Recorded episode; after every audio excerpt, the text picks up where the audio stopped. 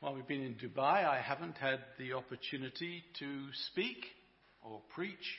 I don't like that word very much, but to share um, for three and a half years. So this is perhaps the first time for a long time. So if I'm rusty, I need your help. In your recent studies in uh, Galatians, uh, a phrase popped out at me. In chapter 6, verse 8, it says, The one who sows to please the Spirit from the Spirit will receive eternal life. And uh, the, the subject for this morning is find out what pleases the Lord.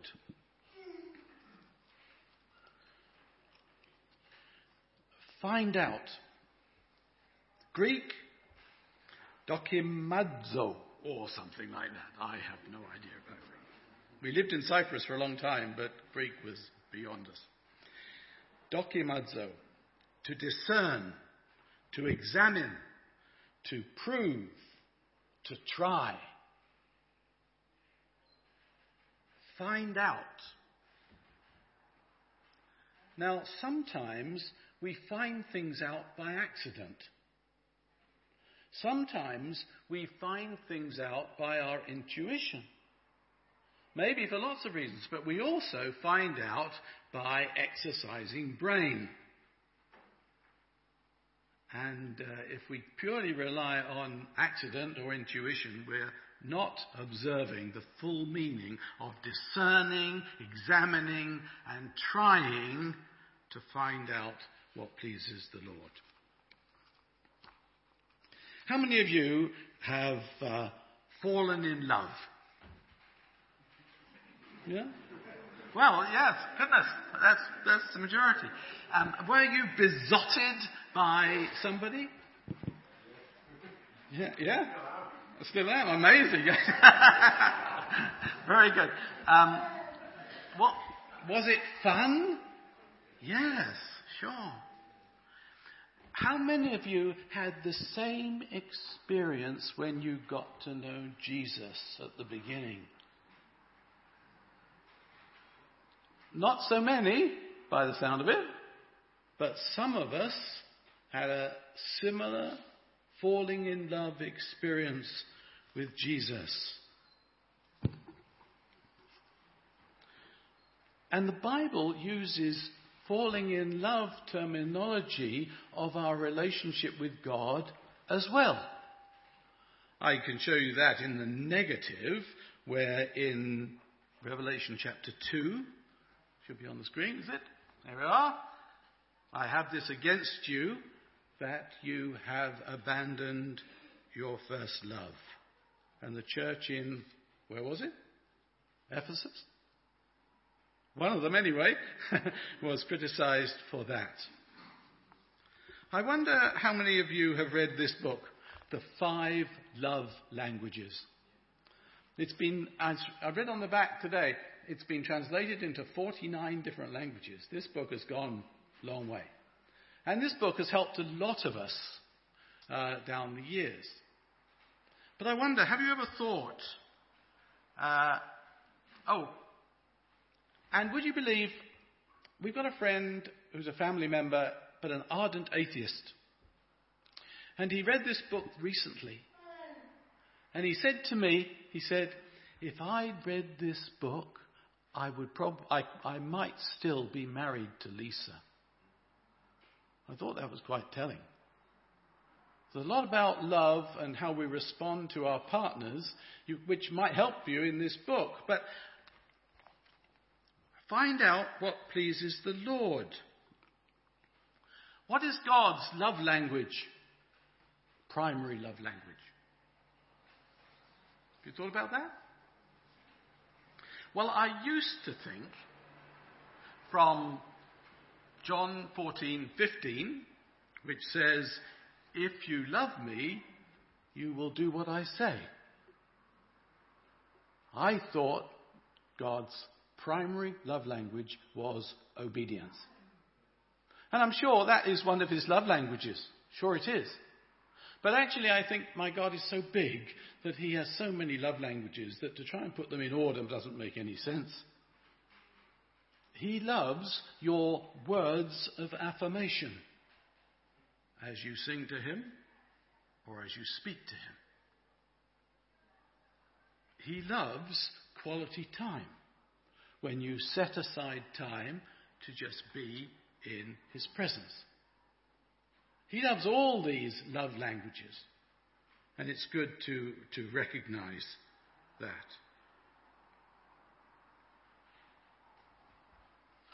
In your study in Galatians, I say, walk by the Spirit, and you will not please gratify the desires of the flesh.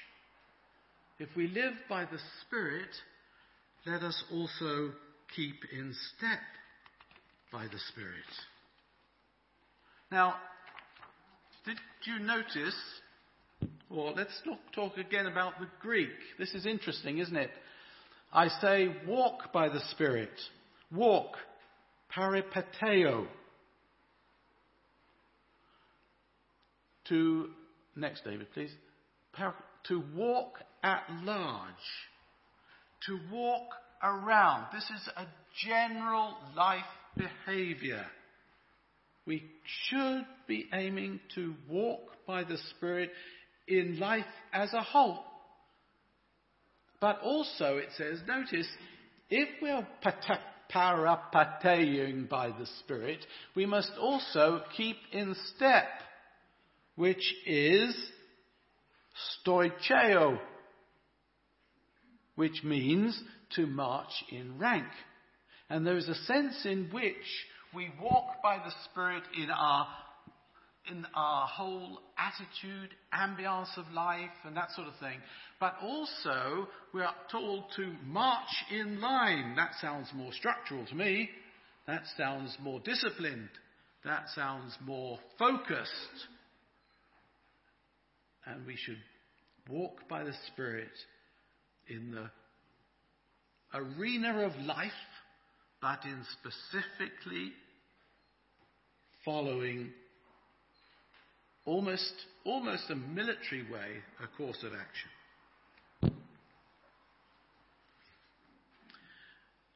I think that walking by the Spirit is more difficult than living by a rule book. But it depends a little bit on our personality. Some may not find that so. I find an awful lot of people who would rather be told what to do and have clear guidelines. This is what God expects of you. One, two, three, four, five. Thank you for the Ten Commandments. I will live by those. And it's good. And that's good. That's not bad. But actually, we are told not to follow the rule book, but to live by the Spirit. People like rules and boundaries. So the disciples come to Jesus and Jesus say, and say to Jesus, Lord, teach us to pray. And Jesus gives them, Our Father, who art in heaven, hallowed be your name. And although there is nothing wrong, and I appreciate the repetition of the Lord's Prayer in church or in your private devotions or anywhere. I don't think that's what Jesus was meaning when he said, when you pray, say these precise words. I think he was saying, take from this prayer these ideas that you have to honor God, recognize who he is, realize the enemy and the problems of the enemy. Look to him for your daily needs and recognize that he's going to be king forever.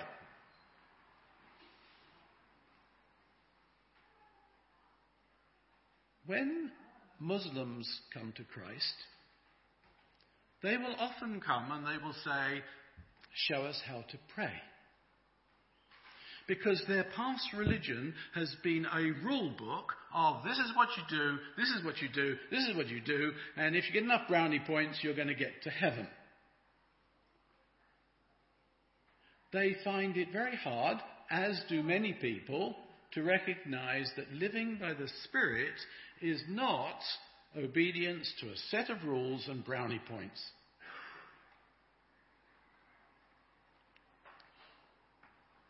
What we're about is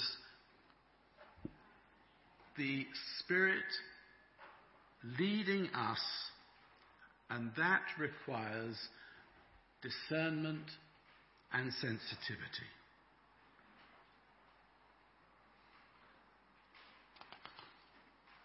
Here is a question for you. Next one. Does this come from the Bible or does it not?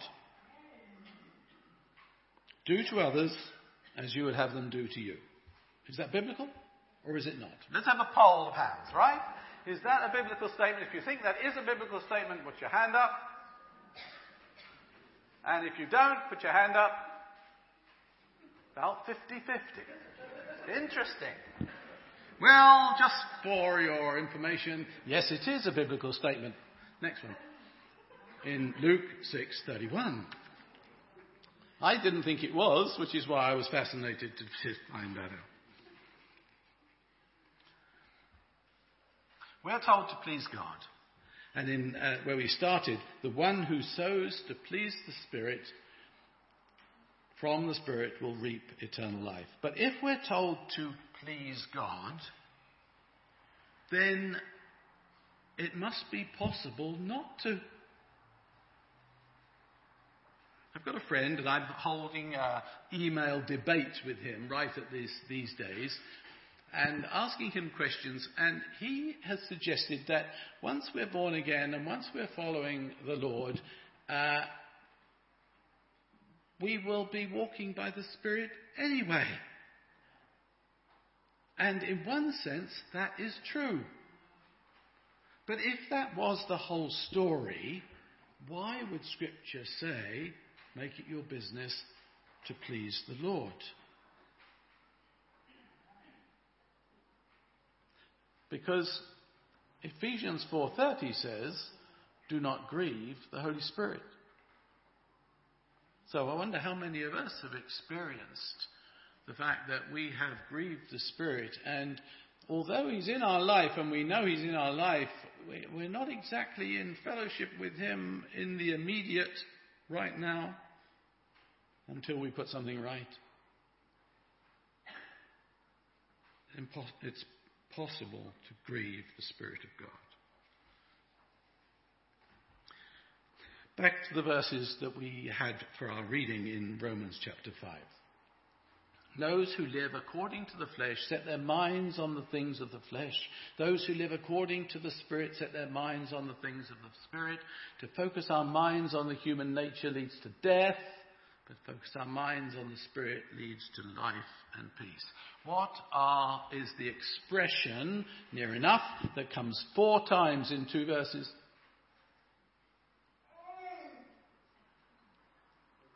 Set their minds. Set their minds. Focus our minds. Focus our minds. I think it might, must be important. Paul says it four times. How do we walk by the Spirit? By using our minds? But it's important also to remember that our minds are being transformed, aren't they? Romans 12:2 by the renewal of your mind. If we're using the old mind, which is focused on the wrong things, we're not going to be finding the way of the Spirit.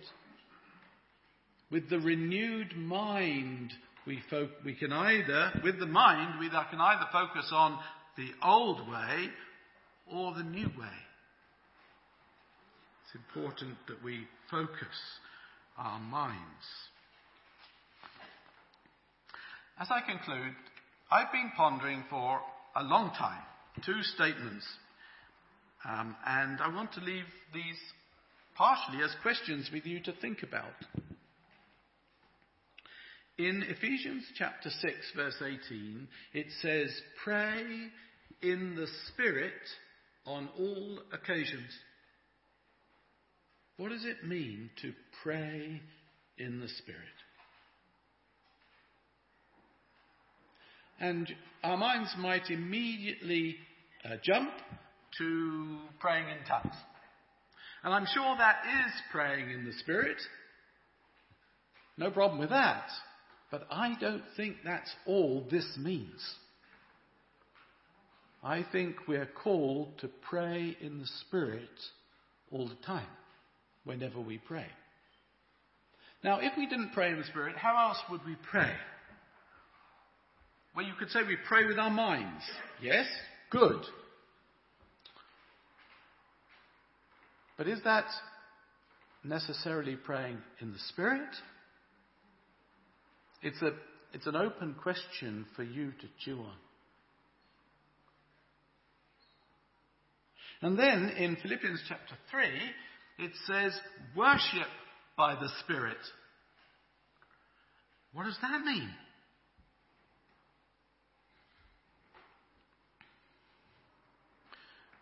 I think you as a church have got this more right than a lot of places I go to. Even the words that uh, Ewan used in the introduction just brings us to this point of we're here to submit ourselves to what God has for us, and to recognize His presence with us, and to do it because of Him and through Him and by Him. So I think we worship by the Spirit well at and Michael Baptist Church. But although it happens as a group level, it probably also got to happen at an individual level. So that everyone else around you may be worshipping by the Spirit, but are you?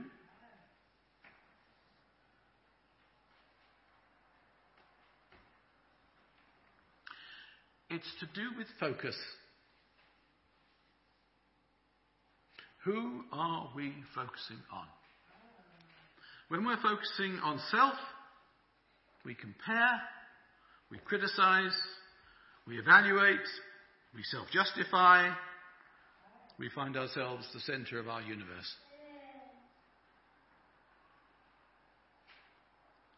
When we focus on God, we're not selfish.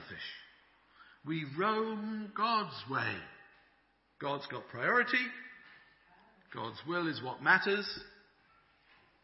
He is Lord. When we pray, when we worship, doing it in the Spirit is depending on our focus. Thank you, Harold. We could be the most splendid steam engine of all with beautiful language, crafted prayers, worship music, but without a fire in our belly, we're going nowhere. Same message. Same message. Find out how please the Lord in everything, in prayer and in worship. Let's pray together.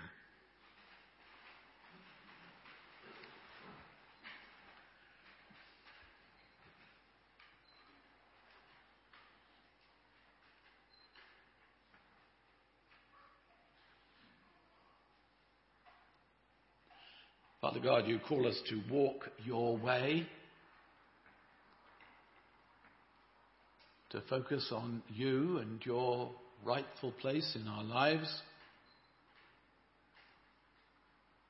to deliberately turn away from the importance of ourselves to ourselves. Oh God, we ask you please by your Spirit to demand of us allegiance. But we also realize that in your love, that's a very attractive call. And the joy of being in love with you and uh, following your way. Nothing to touch it, Lord. Grateful for the privilege bowing the knee to you. In Jesus' name.